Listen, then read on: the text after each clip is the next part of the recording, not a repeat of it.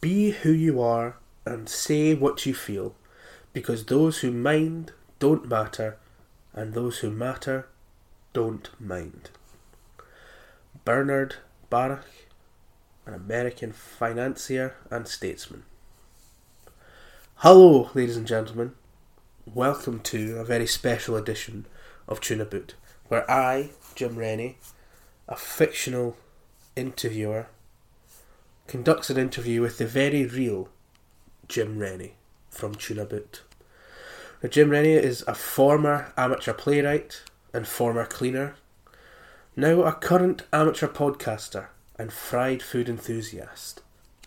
We have him here to ask him some very soft hitting questions which should hopefully illuminate this elusive, bizarre, wild character and give you, the Tuna Boot audience, an opportunity to understand the myth, the legend, and the man.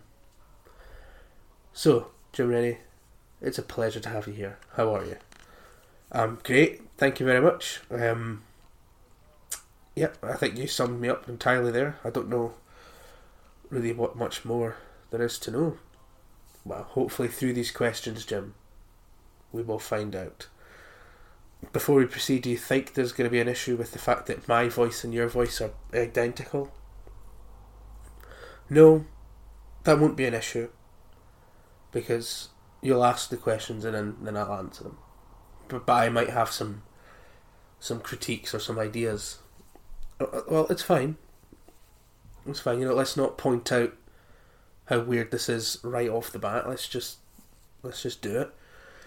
Okay, so these questions have been prepared beforehand by me, the interviewer, and we're hoping that you, as the writer of the questions, have forgotten what some of the questions are so that your answers are immediate. Yes? Yes. Great. Question one What is your earliest memory of childhood? Great question, thank you very much. Earliest memory of childhood is me being on a plane when I must have been about what, three years old or something, two or three years old, and we're on a plane to Florida. The only time I've ever been in America. And yeah, I remember being in the middle of the aisle and looking down at my wee feet. That that is my earliest memory. Well, that's a that's a fantastic early memory. Thank you very much for sharing. Although, in all likely likelihood, sorry to interrupt you, Jim. In all likelihood, it was probably just me looking down at my feet. I mean, I wouldn't know what a plane was at that age necessarily. So I probably wasn't thinking, shit, I'm on a plane. But for some reason, it's very specifically in in the middle of all the rows of seats. Could have been on a bus. Not on a not on a bus to America. It could have been a bus in America. But yeah, my earliest memory of my childhood is basically my feet at, at what probably was a much lower altitude than I choose to remember it. Well, thank you very much for being so honest. Second question Do vampires scare you? Well, no. They, they do not exist, they are fictional. Do non fictional things scare you? Well, yes, some of them. Okay, great.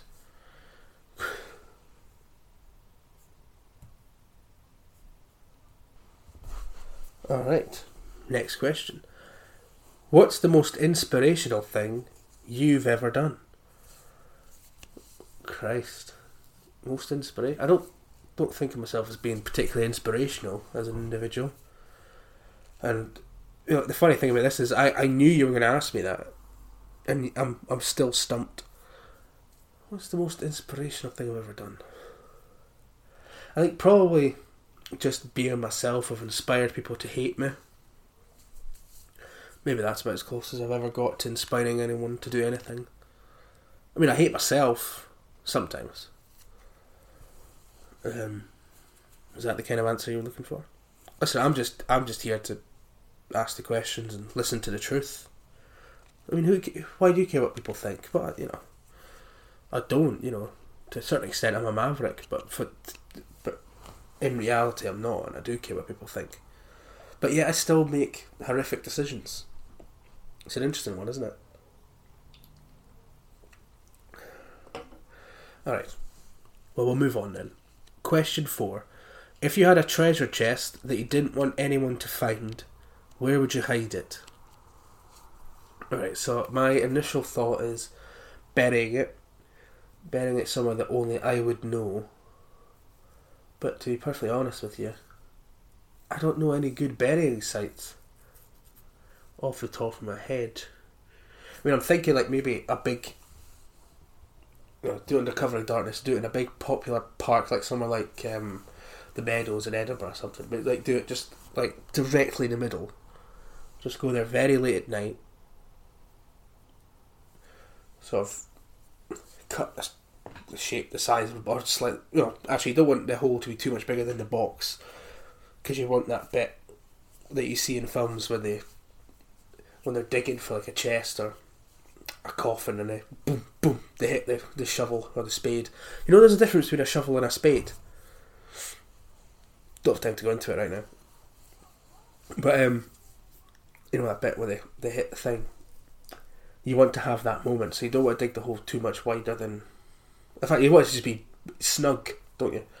So I would cut out a shape in the grass, lift the grass up in a few layers of soil, keep that intact so that I could just put it back over the hole, over the soil, and press it flat and no one would know. Uh, I suppose I would do that thing where I would go to the edge, the edge of the field, like facing towards where I'd buried it, and then do one foot in front of the other, heel right next to the toe, count how many, however many, and count how many paces it took. And yeah, I'd probably do it that way. But well, luckily I don't have any. Oh, I don't have a treasure chest. Next question. Well, next question is Imagine you're invited to a high class dinner party. On the way to the country estate, you are told that there is a cartoonishly farcical billionaire who is hosting the event and he expects you to bring him a present that will intrigue and delight him. What do you bring? Well, I've got to say that's a fantastic question. um, right, so obviously, if he's a billionaire and he's eccentric, he, he won't be needing, you know, like an amazing bottle of wine or um, you know, like gift tokens or anything. So, what was the word in the question? What kind of present is it? It's a present that will intrigue and delight him.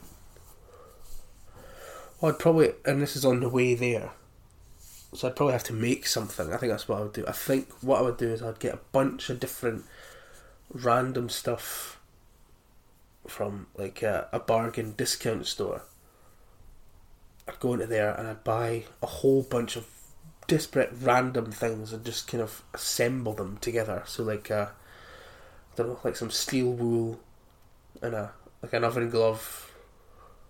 Those are two kitchen things, and then maybe like maybe buy like a leaf blower and take the engine out and just glue a bunch of things to it, and then don't explain it. Just put it in like a wee cardboard box just hand it to the billionaire and not say anything. Because I think the key when trying to trick eccentric billionaires with intriguing presents is to do it with extreme confidence. So you just hand them the box with the leaf blower engine with stuff attached to it and just say, right. I don't even say anything, actually, just you know, maybe a slight nod and fuck off to your table didn't expect to have a good answer for that, but I feel really, really comfortable with that answer. Well, I must say it. It has revealed a side of you that I don't even think you'd ever seen. Uh, to yourself. Can I just say you're doing an amazing job doing this interview, and it's in no way strange that this is happening in an empty room just for myself. I'm I'm really enjoying this, and I'm I'm glad to be here. Thank you very much. I mean, this isn't a quite one of the questions I've got written down, but you're glad you're not charging anyone for this. Yeah, I, very much so. Okay. Question six. What would you name a mouthwash company if you had to? And you don't. But if you had to, what would you name a mouthwash company? Stericlean. Okay. That's good. Yeah. Actually, you know what? I better just double check to make sure that isn't a real company because that's like such a bang on name for a for a company. Ster- yeah, Stericlean is a real company. High performance sterile and non sterile uh, sterile alcohol sprays. Alright, so not Stericlean. Stair. Stair. Stairmaster? No, that's too close. Pl- plaque begone. Plaque begone. Plaque begone for dogs. Surgical tooth extraction, City of Edinburgh. No, no. Okay. Um, mouthwash, clean, cleanse, mint, fresh. Breath busters.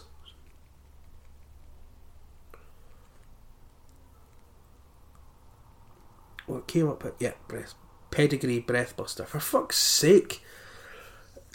God, obviously, I. I mean, you wrote this as a just a silly question that you thought might elicit some kind of funny answer, but it's actually more difficult than I thought. Mouthwash company. Come on. Come on. Don't start regretting your life choices right now. Come on. We're here. We're in this. Mouthwash company. Swirly, swirly, swirly whiteness, swirly whitening good times.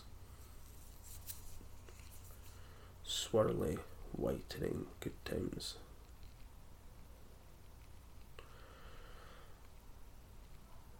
Swirly whitening good times. No, smile time. That's a good one. That's a real one though. Yeah, swirly, swirly times. Swir- swirl mouth.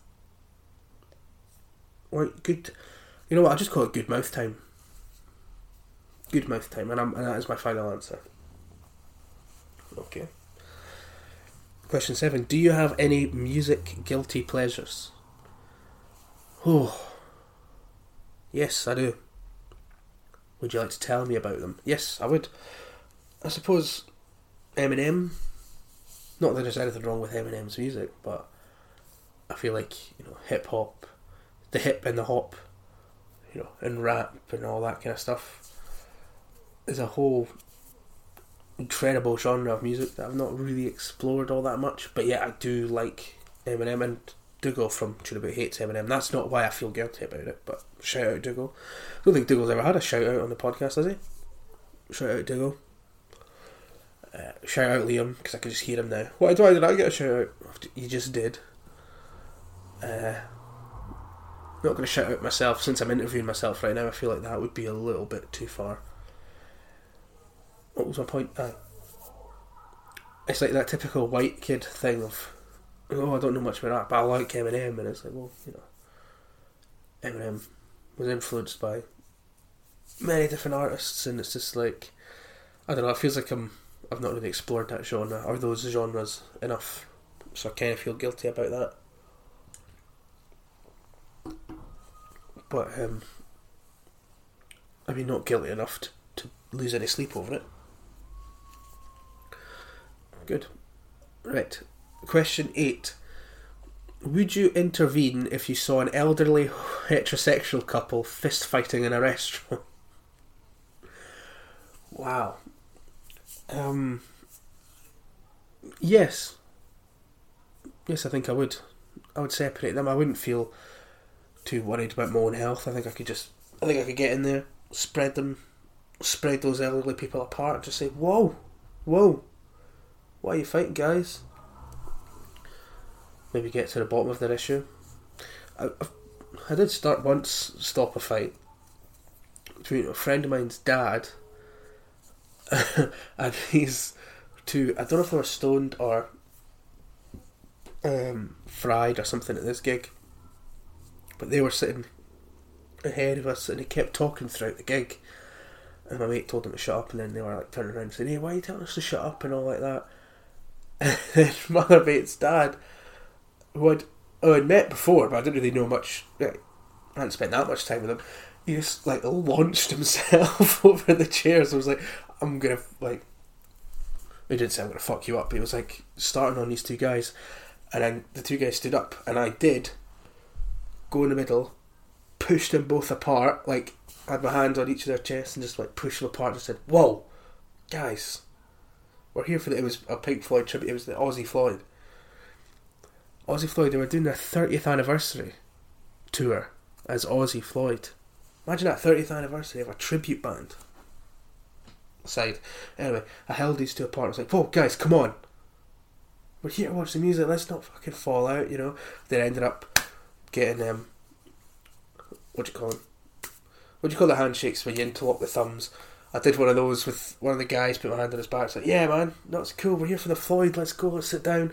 Calm my mate's dad down. We sat down. Watched the rest of the gig. They were annoying though. I think they were just fried. They were talking the whole way through it. And then this woman came up, and uh, no, there was this woman like two or three rows down from me who refused to stand up because my mate's dad again wanted to just get up and go to the toilet, and she said, "No, I'm not getting up for you. We've, there's only a couple of songs left before the break. I'm not getting up." And then he sat down, and my mate was like, "Listen, why?" Like, leant over me. I was like, "Why are you stopping to the toilet?" Then the two fried guys from the bottom said, "What the fuck you doing now?" I think it might have been after that that the fight started. Uh, anyway, so with my track record of um, being a cooler, if anyone's seen the film Roadhouse, they know what that means. You know, like being a cooler in these situations. Since I've got previous, yes, I would step in if there was an elderly couple couple fighting, fist fighting or not, I'd be right in there. Well, we we certainly got a lot more than we bargained for with that question.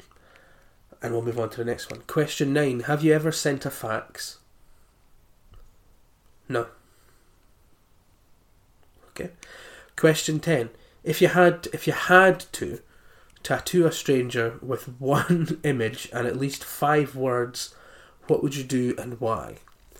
All right. Okay, so I feel like for this question I need a bit a few I need a bit more to go on. I need a few more parameters like why am I tattooing a stranger? Why do I, why does it have to be a picture and at least 5 words? Do I know who the person is? Well, they don't. They're a stranger. Are they randomly assigned?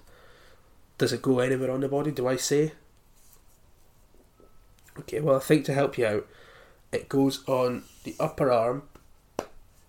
Upper arm, sort of like here's where the shoulder is, and it's one, like one sort of circular image, and then almost the words go around it like a, like a crest.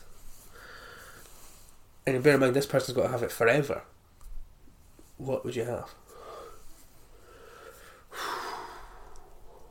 I mean, that's such a that's a lot harder question than it would be if you'd asked me what would I get. You know, because at least, God, what tattooing a complete stranger is a phenomenal question, by the way. Really giving the fans their money worth, their money's worth here.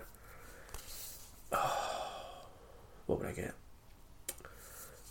I don't know. Like, what's the most, what's the most ineffectual thing you could get, but it didn't look too boring? Like, you could get like a smiley face, and I hope you have a. Yeah, there you go. That's what I'd get. That's what I'd get. Smiley face. I hope you have a. And then underneath it, like that's around the top, and then underneath it, there's space for what the answer would be and then people could go up to them and fill it in with magic marker. I hope you have a. What am I doing with my life? Well, I can tell you what you're doing just now. You're taking a break so that we can discuss our sponsors for the week, which is Spencer Chips Sponsorships. Need sponsored? Go to Spencer Chips Sponsorships.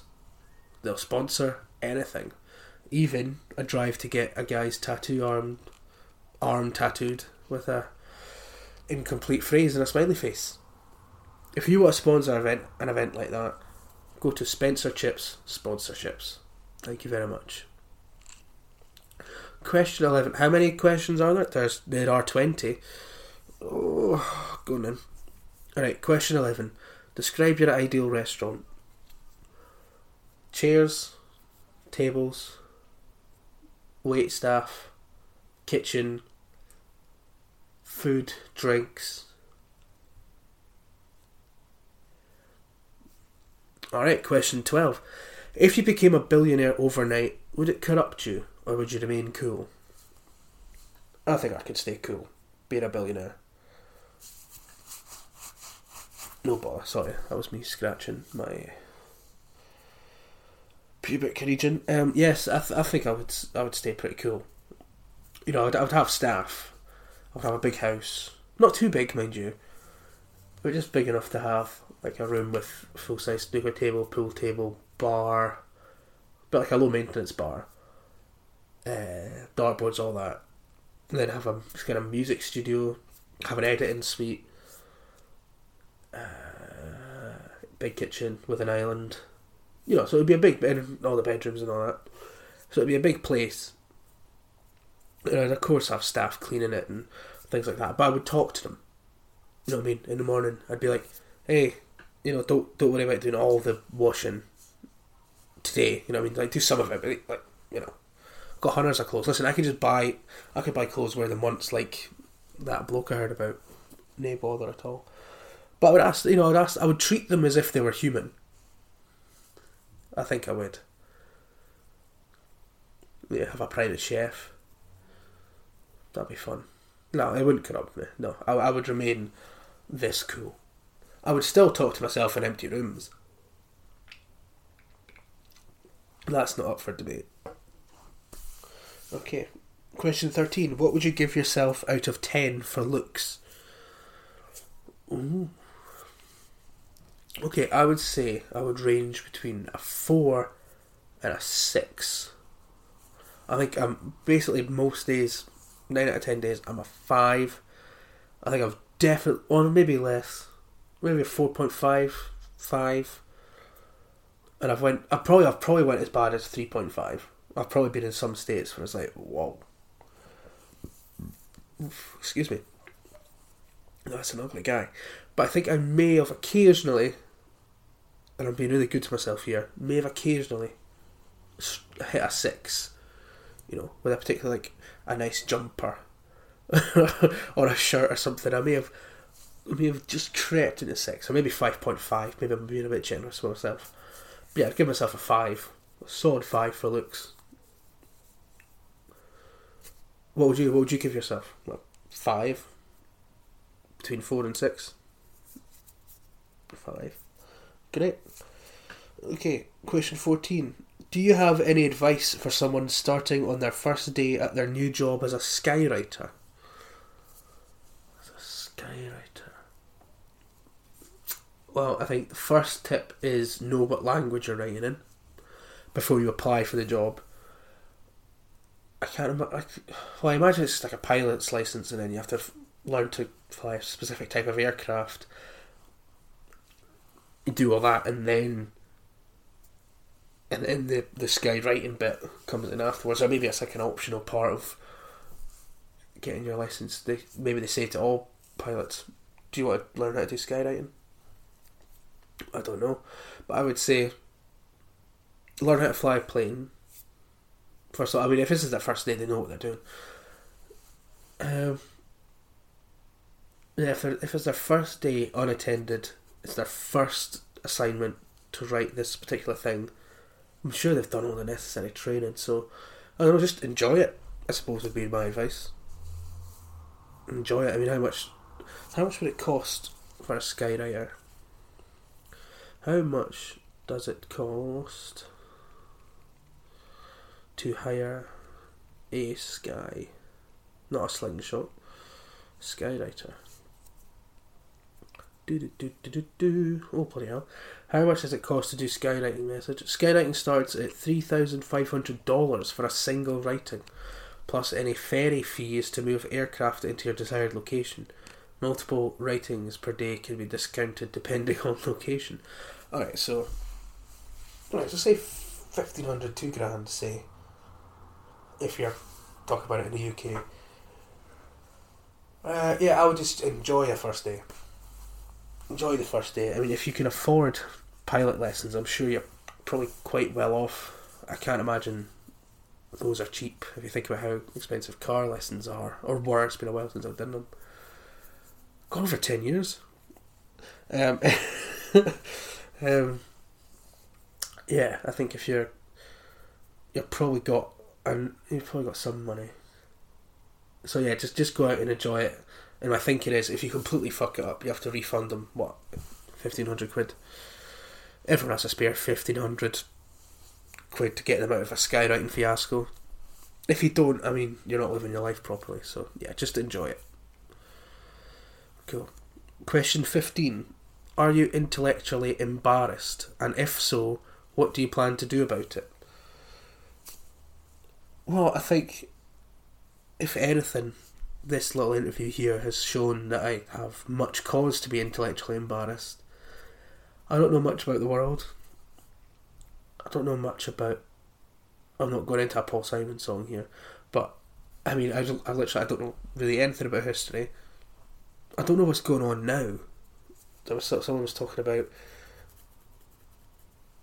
uh, some kind of deal that France have made to use certain oceans for things because after Brexit, and they were talking to me about it. And I was like, "What the fuck are they talking about?" And I just, I re- it was one of those moments where I realised, "Fuck, I really don't know anything about what's going on." And there's those videos that you get on YouTube that's like, oh, Americans being asked simple questions and then, you know, not getting the answers. And some of them are things like, you know, how many sides does a triangle have? And then they don't get it right, and you think, right, well, yeah, that is a stupid person who doesn't know that. But then they get asked certain things like, what is the currency of this country? Or where, like, geography questions fuck me up all the time. Like, even in my say, even in my street, if you ask me to point out, oh, where's, you know, this wee shop, I'd be like, uh, oh, fuck it, I'll just, I'll walk you there. I'll walk you there, then you'll know what it is. You know what I mean? So extrapolate that into the whole world. I've got no idea. And yeah, I do feel very embarrassed with that and not knowing anything, excuse me, about what the news is about. I, I don't know anything. So many novels I've not read. Yeah, I'm just basically a just a, a hot sort of warm mess floating about, talking to myself, passing it off as a podcast. What's the next question? Question 16. Are you currently attempting to write a sitcom pilot? And don't lie to me. yes. Yes, I am. Out, out. Well, you know I am. Because you're me, so what? Yes, you know I am. And yes, I'm probably not going to finish it. Like, I've not finished most things I've been doing. I'm an embarrassment. Question 17. Do you fully or in any way understand the infinite hotel paradox? Uh, it? Yeah, it's. There's an infinite amount of hotel rooms and there's an infinite amount of guests, but then one person turns up. And so the night manager says, Right, everyone just move up one room so room number one becomes available. But then a busload of people turn up, and so they have to use prime numbers. If everyone in the bus has to get assigned a number based on the seat they're sitting on in the bus, like which row and which seat they're in, and then they take those numbers and then add or times them. No, I don't. I don't understand. Great. Question 18. What was the last film you watched? Okay, well, I, actually know the answer to this question. It was called Dreamscape. 1980s, I think. Dennis Quaid plays this guy who has psychic abilities. 1984 the film came out. Um, plays the guy who has psychic abilities, and there's this research program which allows people to, with these powers, to go into other people's dreams and sort out their deep psychological problems and all that. It's a film with a lot of promise, but it was just fucking boring. Really fucking boring, and then really weird, and then boring, and then confusing, and then it ended. And and, and that was that. Okay. Question 19. If you could have a conversation with any fictional character, who would it be and what would you hope to find out? Alright, well, talking about being intellectually stupid, what was it? Embarrassed. I suppose I would have Rust Cohle from the first season of True Detective.